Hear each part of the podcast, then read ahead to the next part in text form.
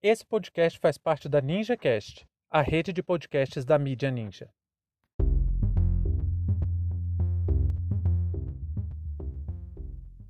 Olá, sejam bem-vindos e bem-vindas a mais essa aula. Nesse episódio, vamos tentar responder a seguinte pergunta: O que é Estado?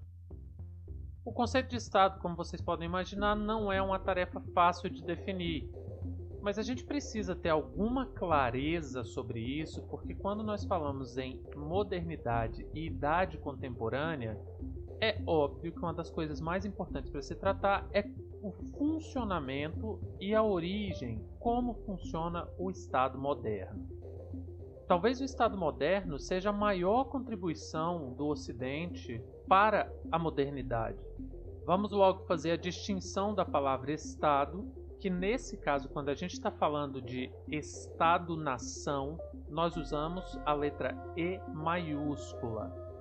Não é o Estado com E minúsculo, que pode significar tanto é, uma palavra para definir um conjunto de características ou condições daquele momento de alguém ou de alguma coisa, e também é usado para definir as unidades federativas, partes, componentes daquilo que a gente conhece como país, como por exemplo Goiás, São Paulo, Mato Grosso, Piauí, Michigan, Ohio, né, que são estados americanos, mas esse estado é escrito com E minúsculo. Quando estamos falando de estado-nação, a escrita é sempre com E maiúsculo. Vamos tentar definir então esse conceito de estado com E maiúsculo. A ciência política investiga o estado, com a teoria geral do estado, há muito tempo. São vários e vários pensadores ao longo da tradição ocidental tentando dar uma resposta de como as sociedades deveriam se organizar. Então, desde lá de a Grécia Antiga, nós temos vários escritos sobre esse tema. Políbio escreveu, é, Aristóteles, Platão. Então, uma série de pensadores da antiguidade escreveram sobre como deveria as sociedades se organizarem com a finalidade de se alcançar o bem comum. E na ciência política, o conceito mais adequado que nós vamos ver de Estado é um ente administrativo, ou seja, um conjunto de instituições que administram um determinado território, procurando atender os anseios e interesses da sua população e que esse poder é garantido pelo reconhecimento da sua soberania. Cada um desses elementos precisa ficar bem compreendido então vamos definir esses três pontos aqui: território, nação e reconhecimento internacional. O território é o espaço geográfico definido por uma fronteira específica e reconhecido pela comunidade internacional como pertencente àquele país. Nação é outro conceito de difícil definição, mas, em resumo, é um povo que partilha de costumes comuns, esses costumes não são necessariamente os mesmos, mas eles são semelhantes. E principalmente, eles têm um sentimento de pertencimento. Eles se entendem como parte daquela sociedade e entendem que têm características comuns com outros grupos indivíduos daquela sociedade. É importante a gente dizer aqui também que a ideia de nação, a partir do século XIX, ela ganha novos contornos. E isso gera alguns problemas muito severos, como por exemplo o surgimento da ideia de nacionalismo. O nacionalismo é esse sentimento exacerbado da defesa de uma, uma tal nação. Só que muitas vezes esse nacionalismo ele é assentado em uma nação imaginada, uma nação que nunca existiu.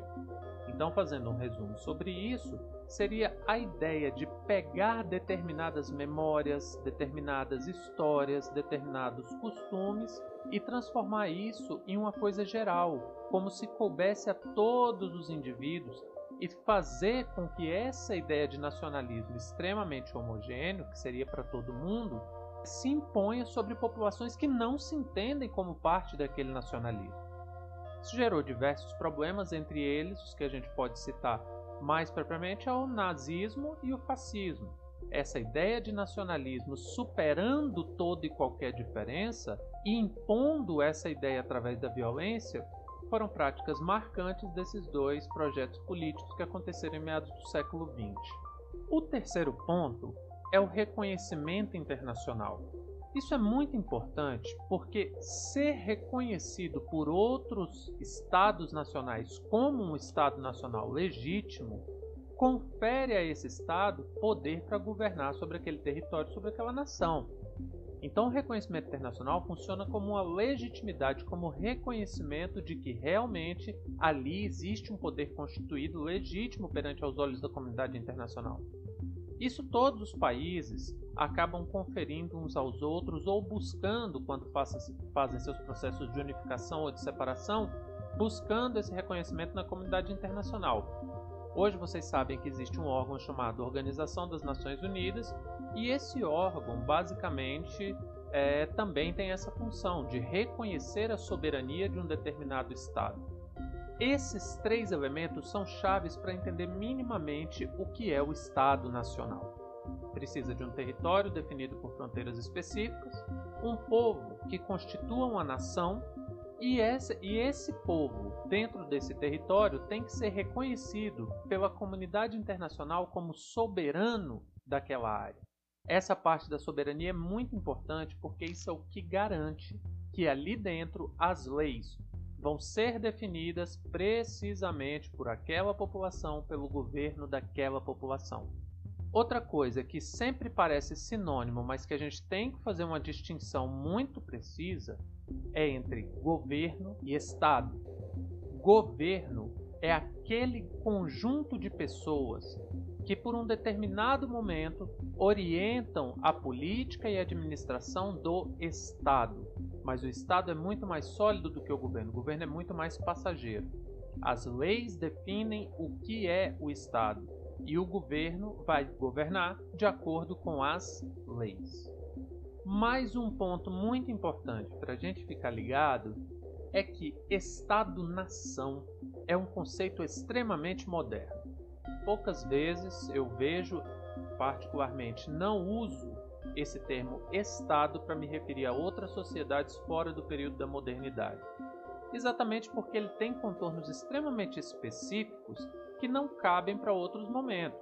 Eu sei que em livros de história, em alguns estudos e até de historiadores famosos, conhecidos e reconhecidos, a palavra Estado às vezes aparece para se referir ao Império Romano, para se referir ao mundo antigo, algumas partes do mundo antigo, alguns impérios como Persa, é, a China, mas eu não gosto de usar esse conceito, porque ele é muito delimitado no tempo e no espaço, então eu prefiro usar outras denominações. A gente vai ver isso ao longo do tempo em outras aulas. Mas Estado-nação é uma marca profunda da modernidade e é uma coisa que se alastrou por todo o mundo a partir do século XIX. Hoje existem sim nações sem Estado, o caso do povo palestino é um, que tem a nação palestina, tem um território minimamente definido, mas não é reconhecido pela comunidade internacional exatamente por, por causa daquela querela, aquele problema ali, né, aquela disputa entre Israel e a Palestina. Mas existem ainda muitos povos sem estados e existem estados que estão entrando em outra dinâmica menos nacionalista, é o caso, por exemplo, da Bolívia, que aprovou uma constituição que reconhece que a Bolívia é um território plurinacional, ou seja, tem plurais povos, plurais nações, não apenas uma nação, mas a Bolívia é constituída de várias nações e isso nasceu, essa ideia da plurinacionalidade boliviana nasceu exatamente por causa dos conflitos gerados em torno de uma nacionalidade que não leva em conta as experiências históricas, a trajetória dos povos que ali estavam antes da colonização da América. Então, esse também é um ponto muito, muito importante reconhecer que povos, muitas vezes tradicionais, são suprimidos, são destituídos das suas culturas, das suas práticas, das suas vivências, em nome de um nacionalismo totalmente imposto, artificial, e, por consequência, também muito frágil esse nacionalismo que acaba sendo operado com muita violência. A origem dessa ideia de Estado Nacional moderno, ela está ali na transição, no final da Idade Média para o começo da Idade Moderna. Então, a partir dali, começam a formar diversos e diversos estados diferentes, claro, em diferentes momentos, isso não é uma coisa que acontece do dia para a noite, E essa formação dos estados modernos, ela foi acontecendo por uma necessidade de reorganização do mundo diferente do que acontecia na Idade Média. Então, aos poucos, a Europa foi voltando a centralizar a sua política. A gente sabe que na Idade Média a política era muito descentralizada, vários pequenos poderes espalhados ao longo de diversas e diversas sociedades. A Suíça, por exemplo, que hoje é o Estado Nacional Suíço, para vocês terem uma ideia, fazia, é, formava uma confederação que tinha 52 reinos. Então, o poder era altamente descentralizado e a Suíça é um país de território minúsculo. Então, imagine 52 principados dentro de um território que é muito, mas muito menor do que o Brasil. Essa era a situação de vários e vários hoje, que chamamos né, hoje de países que futuramente vão fazer as suas unificações e formar os seus estados nacionais. E aí são diversos e diversos exemplos. A história inglesa, por exemplo, teve uma fragmentação política durante vários e vários séculos, a questão da invasão do Império Romano, as imposições da Igreja Católica, até que chegou o ponto que se formou uma heptarquia, a famosa heptarquia inglesa, que eram sete reinos dentro das Ilhas da Bretanha. Depois de guerras e casamentos, né, basicamente as unificações na Europa moderna começaram a se dar por esses dois elementos, ou contratos estabelecidos entre dois reinos que eram feitos através de casamentos, ou também através da dominação pela guerra. E aí essa heptarquia foi formando então esses acordos até se tornar um reino unificado. O final desse processo foi a Guerra das Duas Rosas, quando as famílias de Lancaster e York disputaram a hegemonia política para saber quem seria o chefe das Ilhas da Bretanha. E aí, como a guerra, como a situação não se resolveu com a guerra, foi estabelecido um contrato também entre um casamento é, entre um príncipe de York e uma princesa de Lancaster, e aí firmaram então a monarquia inglesa. Então esses são apenas alguns de vários e vários exemplos que aconteceram ao longo da história de unificações de estados nacionais. E por causa dessa nova forma de administração nascida ali na Idade Média, nascida no final da Idade Média, no começo da Idade Moderna, tiveram vários e vários estudos de filósofos, pessoas investigando por que isso acontecia, como acontecia, quais as razões. E aí um dos primeiros estudos que nós temos são é, é, o que nós chamamos de os contratualistas. O que, que eram os contratualistas? O contratualismo é uma base filosófica que acredita que, por alguma razão, os seres humanos, para viver em sociedade, abrem mão de parte de sua liberdade para viver em conjunto visando o bem-estar. Esse pacto social ele é chamado de contrato social. Por isso, os contratualistas, porque é como se todos os indivíduos da sociedade fizessem uma espécie de acordo, como se todos tivessem assinado um contrato e nesse contrato você automaticamente abre mão de parte de sua liberdade para viver bem. Porque aqui nós estamos falando da liberdade enquanto um conceito extremo. Você tem liberdade total, plena. Então, para o bem e para o mal, essa liberdade natural não tem limites. Então, se eu digo que algo é meu, eu vou lá e pego para mim. Mas e se esse algo for de outra pessoa? Eu não estou invadindo a liberdade dela? Isso é um conflito filosófico muito grave, porque a liberdade natural e restrita, a liberdade plena dos seres humanos me daria esse direito. E é por isso que os seres humanos vão abrir mão desse direito de executar toda a sua liberdade de ir contra o outro e vão assinar esse contrato para que também não tenha sua liberdade interferida pelo outro. Aí os três principais contratualistas que nós temos são John Locke, Thomas Hobbes e Jean-Jacques Rousseau. Thomas Hobbes vai dizer que o homem é naturalmente mau. O homem é o selvagem, é por isso que esse estado de natureza tem que ser reprimido através de um contrato, para que tudo não acabe em guerra, porque o estado natural do ser humano é a guerra, é o conflito, é a disputa. Então, o que organiza a vida humana em sociedade para não haver essas disputas é exatamente o contrato social. John Locke discorda dessa tese. Ele considera que a natureza humana não é necessariamente má, ela não é má. O que faz com que os seres humanos ajam com violência é a motivação que existe por causa das suas ambições individuais. Eu quero, eu desejo, então isso será meu. E aí, para regular esse desejo, essas ambições, é preciso que o contrato exista para garantir que o outro não tenha sua liberdade é, atingida. Rousseau, por sua vez, Jean-Jacques Rousseau, ele vai dizer que a natureza humana é boa, é a ideia do bom selvagem. Nós temos naturalmente o bem dentro do nosso ser. Mas o surgimento da ideia de propriedade privada gera conflitos e tiram essa harmonia natural das sociedades humanas. Então, o grande problema de fato para Rousseau é a propriedade privada, que é uma contraposição a Locke, porque Locke vai dizer que a propriedade privada é um bem natural também, é um direito natural. E é exatamente para isso que tem que existir o Estado para garantir esse direito natural à propriedade. E isso, por conseguinte, garantiria a sua liberdade. Rousseau vai dizer que não, que é exatamente o contrário, que é a propriedade privada que vai gerar esses conflitos. E aí o Estado vai nascer exatamente para regular as relações e não deixar que esse direito à propriedade privada gere conflitos. Apesar de muitas oposições, muitas contraposições, esses pensamentos dos contratualistas, em que esses três são os mais famosos, essa discussão gerou certos entendimentos nessa linha de pensamento contratualista, essa linha de pensamento que existe esse contrato social. Primeiro, a ideia de que a liberdade é um direito natural e que ela deve ser preservada a qualquer custo. Bom, essa ideia de direito natural a gente vai ver mais à frente que já vai ser contestada, mas isso é uma das, uma das reflexões que nasce a partir do contratualismo.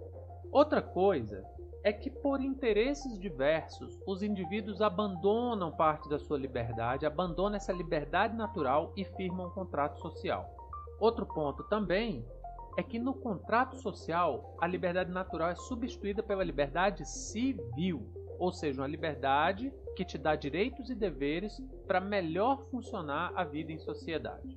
Mais um ponto é que o surgimento do Estado pressupõe que todos estarão submetidos a leis comuns. E essas leis impõem limite e organizam a vida em sociedade.